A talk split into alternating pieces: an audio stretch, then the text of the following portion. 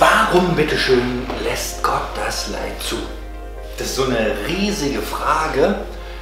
Ähm, Gibt es darauf eine Antwort? Ein paar Versuche vielleicht. Und so ein paar Schneisen, so ein paar Schritte in diese Richtung, warum lässt Gott bitteschön das Leid zu, möchte ich versuchen heute.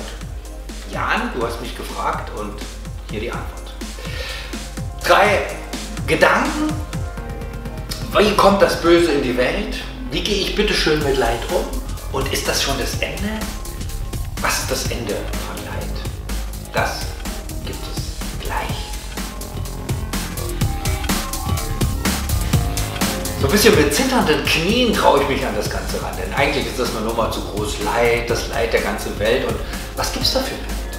Wie schrecklich ist das? Was heute Corona, na klar, wen das persönlich betrifft, kann es in seiner Existenz treffen, ohne Frage.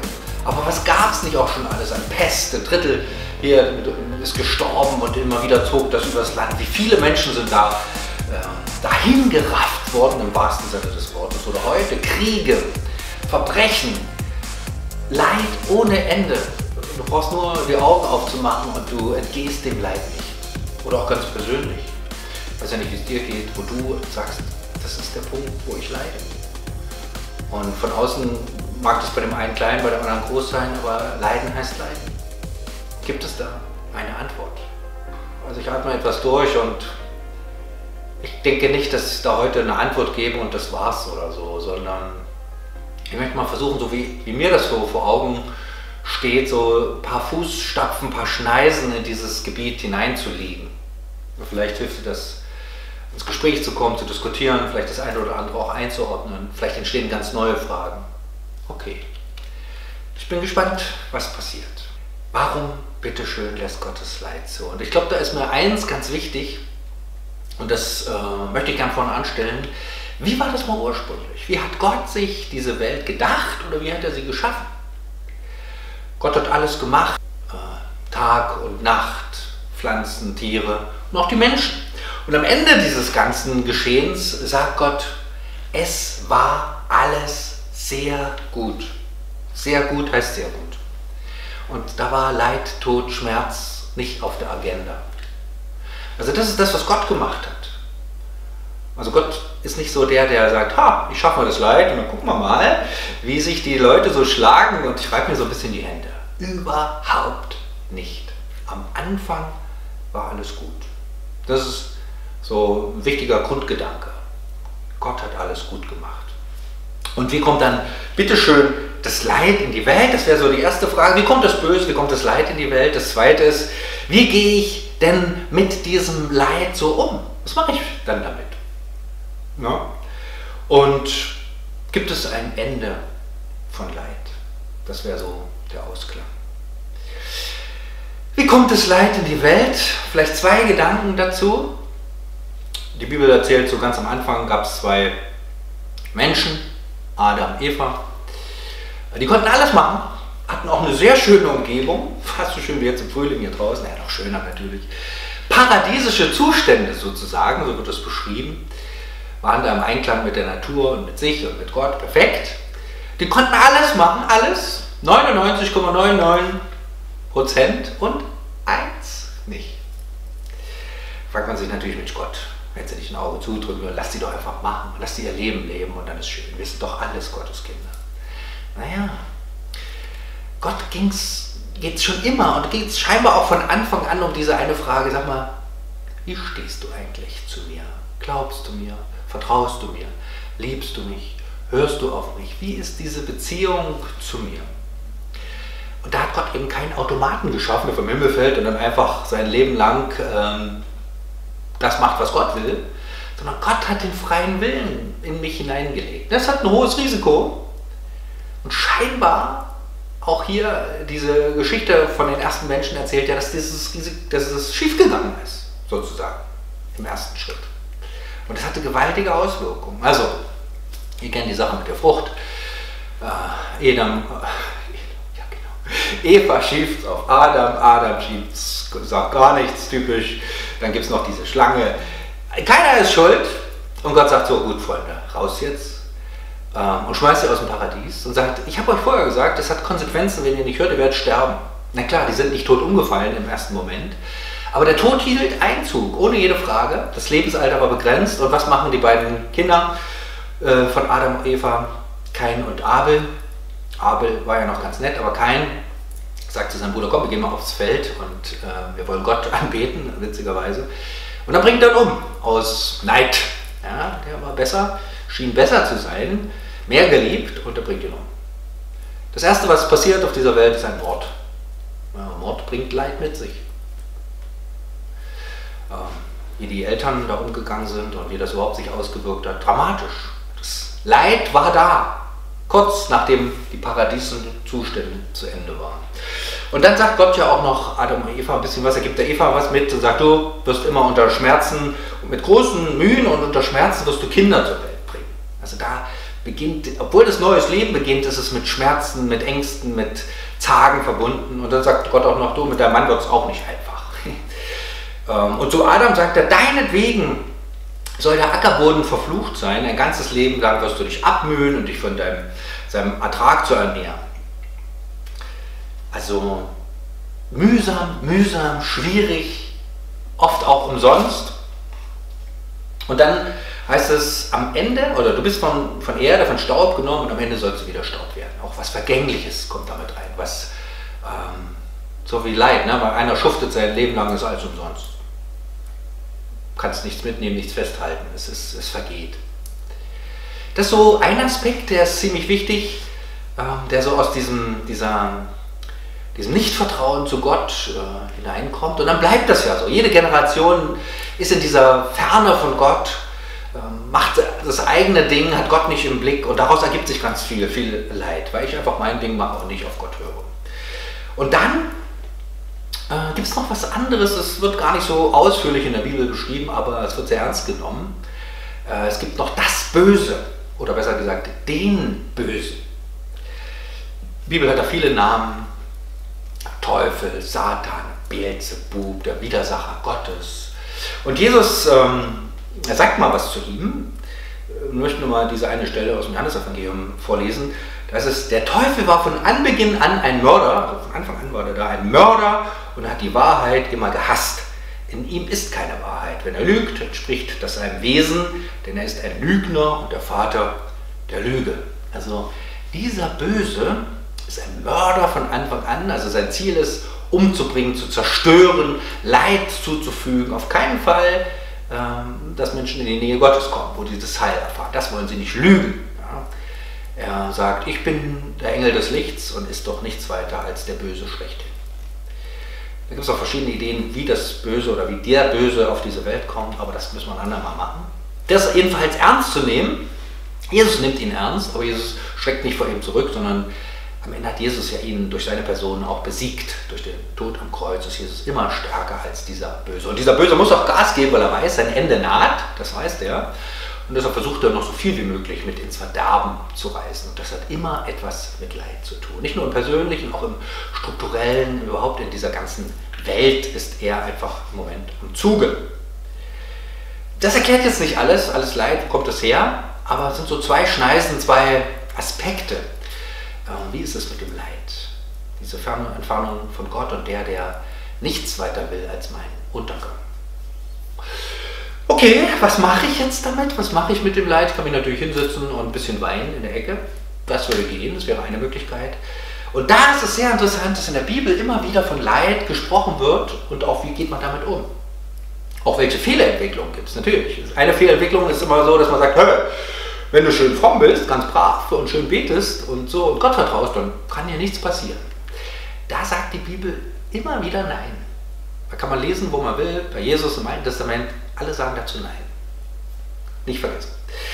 Was mache ich jetzt mit Leid? Und vielleicht ist mal gut, so zwei äh, Personen anzugucken, wie sind die mit Leid umgegangen. Und da gibt es einen im Alten Testament, das ist so Mr. Leid. Das ist Hiob. Und Hiob hat wirklich gelitten wie ein Hund der war nicht verkehrt, der war äh, gottesfürchtig, mh, frommer Mann im Grunde genommen, reich, richtig reich, äh, viele Kinder, viel Besitz, also dem ging es gut und er war, man wird schon sagen, nach heutigen Maßstäben war der gut dabei. Also wir würden ihn sofort, jetzt bald Kirchenvorstandswahl, er wäre auf der Liste. Und dann treffen diese Hiobsbotschaften ein Und Hiob verliert alles, sein kompletter Besitz weg, seine Kinder tot, seine Gesundheit im Eimer. Also sein Leben hängt nur noch am seidenen Faden, er sieht aus wie eine wandelnde, also wie so ein Zombie im Grunde genommen und ist hin. Ja? Und in dem Moment, äh, nachdem er so wirklich runter ist, kommt seine Frau rein und sagt ihm, du, hier, sag Gott ab und stirb. Also auch der seelische Beistand war jetzt ein bisschen zurückhaltend äh, ausgeprägt. Aber Hiob hält durch. Gut, es kommen noch ein paar Freunde bei ihm vorbei, die halten erstmal, sind erstmal ruhig und leiden mit ihm mit, so in aller Stille. Dann fangen die allerdings an, was zu sagen und sagen genau das, Hiob, äh, wenn du, also bei dir muss irgendwo Sünde vorherrschen, ja, sonst würde Gott das nicht mit dir machen. Und Hiob sagt, nein, nein, nein, nein, verteidigt sich da massiv. Das geht so eine Weile hin und her. Und irgendwann fängt dann an, äh, Gott zu reden und sagt, liebe Leute, äh, ihr wisst nicht viel von mir. Äh, ich bin größer. Ich habe diese Welt geschaffen. Ich bin da. Ich bin wesentlich. Ich bin. Was bist, wer bist du eigentlich, dass du dich aufregst? Finden wir vielleicht ein bisschen eine ungewöhnliche äh, Rede von Gott, aber Gott sagt das so einige Zeit, betont seine Macht, seine, äh, sein, seine Gegenwart und seine Größe. Äh, und Hiob reagiert dann darauf und wahrscheinlich hatte, war das genau die richtige Antwort für Hiob, denn er scheint da wirklich absolut viel verstanden zu haben, denn was er sagt, das ist so ein bisschen der Höhepunkt in diesem ganzen Hiob-Buch. Er sagt nämlich, ich habe erkannt, dass du alles vermagst. Das ist schon mal ein krasser Satz. Er sagt nicht Gott, warum und warum und warum, sondern ähm, und Hiob übrigens hat vorher wirklich gelitten wie ein Hund. Er verflucht auch den Tag seiner Geburt. Ja? Also äh, das war kein Spaziergang sein Leid, sondern er war unten durch. Aber jetzt redet Gott und in dem Moment sagt er, Gott, ich habe erkannt, dass du alles vermagst. Selbst in diesem Leid bist du da. Ja? Ich habe erkannt, dass du alles vermagst und für wahr, ich habe geredet, ohne zu verstehen, über Dinge, die zu wunderbar für mich sind und unbegreiflich. Und er erkennt, äh, ich bin doch deutlich kleiner als du, Gott. Und dann sagt er diesen markanten Satz, vom Hören sagen habe ich nur von dir gehört, jetzt aber hat mein Auge dich geschaut. Krasser Satz, weil er sagt, früher, das war nur sehr distanziert, was ich davon, und er wusste schon einiges von Gott. Ja. Aber jetzt durch diese schwere Zeit, durch dieses Leid, durch diesen extremen Verlust, habe ich nochmal eine ganz andere Seite, eine Tiefe von dir mitbekommen, eine Dimension, die mir vorher unbekannt war. Und es ist mir nicht nur in meinem Verstand, in meinem Äußeren geblieben, sondern es ist mir hineingefahren in mein ganzes Wesen. Deshalb die Sache mit dem Auge, bis ins Herz, in meine Person. Meine ganze Person ist jetzt durchdrungen von dir. Also der hatte sozusagen eine extrem tiefe Gotteserfahrung. Gott war jetzt da für ihn, lebendig für ihn. Jetzt kannst du nicht an ein Krankenbett gehen und sagen, hey, guck mal auf hier, dein Leid führt dich zu Gott. Ah, das kannst du nicht bringen. Das lass bitte, wenn das einer sagen kann, dann nur der, der selber durch so Leid hindurchmarschiert ist und der wird die richtigen Worte finden. Okay, Hiob ist da durchmarschiert und er sagt, jetzt, jetzt Gott, ähm, erkenne ich dich. und was macht er? Könnt ihr aufspringen und jubeln, sondern er ist ein bisschen ungewöhnlich, er sagt, ich bereue in Staub und Asche. Also auch meine Arroganz, auch meine vielleicht blöden Fragen vorher, warum Gott und uh, ähm, ich lasse sie angesichts deiner Größe kann ich das lassen, weil es nochmal eine ganz anderen äh, Tiefe zu dir bringt. Okay, und dann geht die Geschichte gut aus. Hiob ja, kriegt wieder viele Kinder. Die Mädchen werden extra erwähnt, seine Töchter müssen sehr gut ausgesehen haben und Reichtum kommt auch. Okay. Das war der eine im Alten Testament. Im Neuen Testament gibt es auch einen, der viel gelitten hat, Paulus. Also das war, hat wirklich für seinen Glauben sozusagen alles gegeben. Schiffbruch erlitten dreimal, dann ist er mehrfach äh, mit Ruten geschlagen worden, 40 Schläge, war nicht witzig, gesteinigt worden, im Gefängnis gesessen. Äh, und vielleicht so emotional das Schlimmste auch von seinen Freunden, von seinen äh, eigentlich Mitstreitern, nicht verstanden worden, sondern echt gedisst. Also der hat es wirklich schwer, bis zu seinem Lebensende schwer. Und wenn er das nicht schriftlich aufgeschrieben hätte, wäre wahrscheinlich das auch alles weg gewesen. Also der hat ähm, gelitten. Viele Gemeinden gegründet, haben ihn nicht verstanden, haben da was falsch gemacht, hat Briefe geschrieben, hat versucht, die wieder auf Kurs zu bringen, mal mehr, mehr und mal weniger geklappt. Also Paulus hat sich wirklich mit Haut und Haar investiert für Gott und redet vom Leid nicht wie ein Blinder von der Farbe, sondern er weiß, wovon er spricht. Das ist wichtig. Und dann ähm, sagt er auch etwas im Römerbrief, und das ist eine Gemeinde, die jetzt nicht vielleicht so extrem gelitten hat, der ging es eigentlich ganz gut. Und er wollte mal ein bisschen sagen, wie, hat, wie ist es mit Leid, wie hängt das mit dem Leid zusammen? Allerdings im Leid, mit Leid, wenn ich äh, um Gottes Sachen willen, also um Gottes Willen leide. Und er schreibt im Römerbrief, fünftes Kapitel, wir danken auch, wir danken Gott auch für die Leiden, die wir wegen unseres Glaubens auf uns nehmen müssen, denn Leid macht geduldig, Geduld aber vertieft und festigt unseren Glauben und das wiederum stärkt unsere Hoffnung. Und diese Hoffnung aber geht nicht ins Leere. Das kann nur Paulus sagen, so ein bisschen was Krasses. Er sagt, wir danken Gott auch für die Leiden. Natürlich kann man sagen, es ist natürlich ein anderer Zugang. Wenn ich sage, oh, jetzt leide ich und ich armer Hund und allen anderen geht es besser. Es ist schön, was die anderen haben, aber ich leide. Das macht, das, der Typ ist Paulus nicht und sagt das ja auch ganz deutlich, sondern, und dann sagt er nicht nur, Leid ist an sich schön, das sagt er überhaupt nicht, sondern Leid führt zu etwas. Er fragt nicht, warum Leid, sondern wozu eher Leid.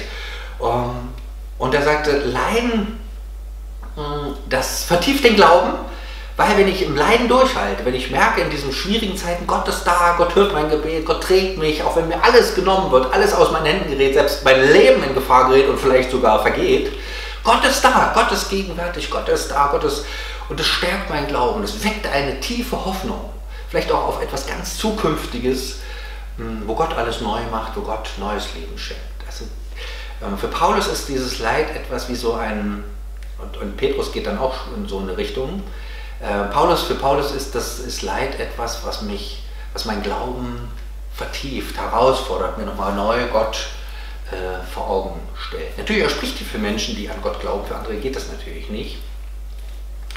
Und ähm, Paulus kannte natürlich Jesus, das war klar, also wenn auch nicht in dem Sinne so persönlich, aber Gott, Jesus erschienen und hat ihm sozusagen auch das Evangelium ins Herz gelegt. Und da weiß er natürlich auch, dass Jesus gesagt hat, ich bin bei euch alle Tage bis an der Weltende. Und das ist ein ganz wichtiger, ganz wichtiger Satz. Gott ist da, Jesus ist da. Jesus sagt nicht, oh, ich bin nur da, wenn es dir gut geht, sondern ich bin auch da im Leid. Das weiß ja, das weiß ja Paulus. Und deshalb kann er dann auch sagen, er sagt nicht nur solche martialischen Sätze hier, aber die, die sind wichtig. Er sagt auch, weinet mit den Weinenden. Manchmal bleibt ja nichts anderes übrig, als sich hinzusetzen und einfach mitzuleiden. Und vielleicht kommen dann auch Worte oder menschliche Gesten, die trösten. Das weiß Paulus auch. Weil er weiß, Jesus ist gegenwärtig, Jesus ist da. Und wenn du, und wenn du an Jesus Christus glaubst, irgendwo bist, im schlimmsten Leid und dir die Worte fehlen und die Sprache verschlägt, aber Jesus ist da und er ist mit dir. Und er kann durch dich hindurch andere trösten. Wichtig ist natürlich, sich auch selber zu trösten, zu lassen, das zu erfahren, zu erleben, diesen Trost Gottes anzunehmen. Und Paulus weiß auch, und das ist ganz wichtig, dieser Teufel ist besiegt. Jesus ist stärker. Auch wenn Paulus da immer wieder an die Grenzen seines Lebens kommt, das war seine Hoffnung. Der Herr kommt, Jesus kommt, Jesus ist größer, in allem Leid, in allem Schweren. Und deshalb lohnt es sich, diese Wahrheit weiter zu erzählen. Das hat er bis zu seinem Lebensende gemacht, obwohl das auch ganz schlicht ausgeht. Ne? Er saß dann in Hausarrest und starb dann irgendwann eines nicht ganz natürlichen Todes. Aber seine Briefe lesen wir noch heute und sind noch heute ermutigt von dem, was er sagt. Okay, was mache ich mit Leid? Und was für ein Geschenk, was für was Besonderes ist, bin ich auch selber dankbar, wenn das passiert. Denn wenn im Leid, wenn ich dann spüre, Mensch, Gott ist da. Und ich glaube, das habe ich immer wieder auch so erlebt, wenn es nicht gerade witzig und spaßig war, dass Gott, ich gespürt habe, Gott ist gegenwärtig. Großes Geschenk. Okay, war es das schon? Waren das so, ist das alles, was Gott so einfällt im Thema Leid? Nein. Gott weiß noch sehr viel mehr. Und Gott sagt mal was ganz Dramatisches, wie geht es aus mit dem Leid? Er sagt in Offenbarung, Gott wird abwischen all ihre Tränen. Es wird kein Tod mehr geben, kein Leid, kein Schmerz, es wird kein Angstschreier mehr, mehr zu hören sein. Das ist ein bisschen vollmundig, oder? Es wird kein Leid mehr geben, kein Schmerz, kein Schrei. Selbst der Tod wird besiegt werden. Das können wir jetzt nicht sagen. Es gab auch immer mal Menschen, die haben versucht, ein Paradies zu basteln. Das ging im Normalfall schief. Oft wurde es eine Diktatur und viele Menschen sind gestorben, haben gelitten. Gott sagt, ich schaffe etwas Neues. Allerdings, ähm, das Neue, wann kommt das? Es kommt in dieser neuen Welt, die Gott schafft. Gott sagt, diese Welt ist vergänglich, ich bin vergänglich, aber schaffe etwas Neues. Da kann man sagen, ja gut, das ist ja eine tolle Vertröstung, das kommt ja erst irgendwann. Ja, es kommt auf jeden Fall irgendwann. Und das Gute ist, dass wenn ich zu Jesus Christus gehöre, bin ich ja eine neue Geburt. Und dass da schon etwas von diesem wie so eine Art Vorschuss von, diesen, von dieser neuen Welt Gottes auch schon jetzt da ist. Wenn ich zu Gott bete, wenn er mir meine Schuld vergibt, wenn, er, äh, wenn ich seinen Trost spüre, wenn ich seine Liebe empfinde, dann heilt er doch auch Schmerzen aus meiner Vergangenheit. Er heilt, da trägt er mich, wenn ich seinen Halt empfange, wenn Menschen da sind, die für mich beten. Wie oft erlebe ich dann auch heute schon dieses Abwischen der Tränen. Das ist ja so auch so ein Markenzeichen von Christen, dass sie trösten können, dass sie Heil weitergeben können, dass sie füreinander beten können und dass Gott eingreift und vieles heil und gesund macht. Aber doch wird es einmal etwas in einer vollkommenen Weise geben, dass Gott sagt, ich schaffe dieses alles ganz neu und da gibt es kein Leid, keinen Schmerz, keine Trauer. Es steigt so ein bisschen meine Vorstellungskraft, aber ich glaube, dass Gott es tut. Weil ich schon sehe, dass, dass Gott schon jetzt Lust hat, schon anfängt, schon, schon was schenkt. Ich freue mich auf das, dass es kommt, dass Gott einmal sagt, Gerechtigkeit einerseits herstellt, ist aber ein anderes Thema und sagt, du, die Sache mit dem Leid ist wirklich vorbei. Leid hat ein Ende, Tod hat ein Ende. Und Jesus ist der, der bleibt, der etwas Neues schafft und der mich damit hineinnimmt, wenn ich ihm glaube, ihm vertraue, in dieses neue, neue Reich. Und das Gute ist, dass ich weiß, Gott ist da, Jesus ist da. Ich bin bei euch alle Tage. Nicht nur bei Sonnenschein, sondern bei Leid und Schmerz. Manchmal bin ich dann sehr still und denke, Mensch Gott, warum ist das so? Warum, warum ist gerade so? Und ich weiß es nicht. Ich weiß nicht die Antwort. Okay. Soweit. Ein paar zaghafte Versuche zum Thema Leid, ein paar Schneisen hinein. Und vielleicht hast du Lust, darüber ins Gespräch zu kommen, dann mach das. Ja? Sprich darüber. Vielleicht hast du eigene Erfahrungen da mit einzubringen, dann tu das. Und ich möchte beten. Vater Himmel, du siehst dieses Leid. Und du bist da nicht auf Distanz gegangen, sondern du bist mitten reingegangen in Jesus, hast dieses Leid der Welt, die Sünde der Welt auf dich genommen. Dafür danke ich dir. Und du hörst damit nicht auf bis heute, sondern du trägst uns im Leid. Du bist da. Und ich bitte dich, dass wir diesen Blick haben auf dich, den lebendigen Gott, und spüren, du hältst mich, du trägst mich und du gibst mir echten Trost. Und bitte schenk mir auch die Perspektive auf diese Ewigkeit, auf diese, diese Zeit ohne Leid. Danke, dass du der bist, der Heil verheißt, Heil verspricht, Heil schenkt und dass ich, wenn ich in deiner Nähe bin, immer dieses Heil erfahre. Und dafür danke ich dir.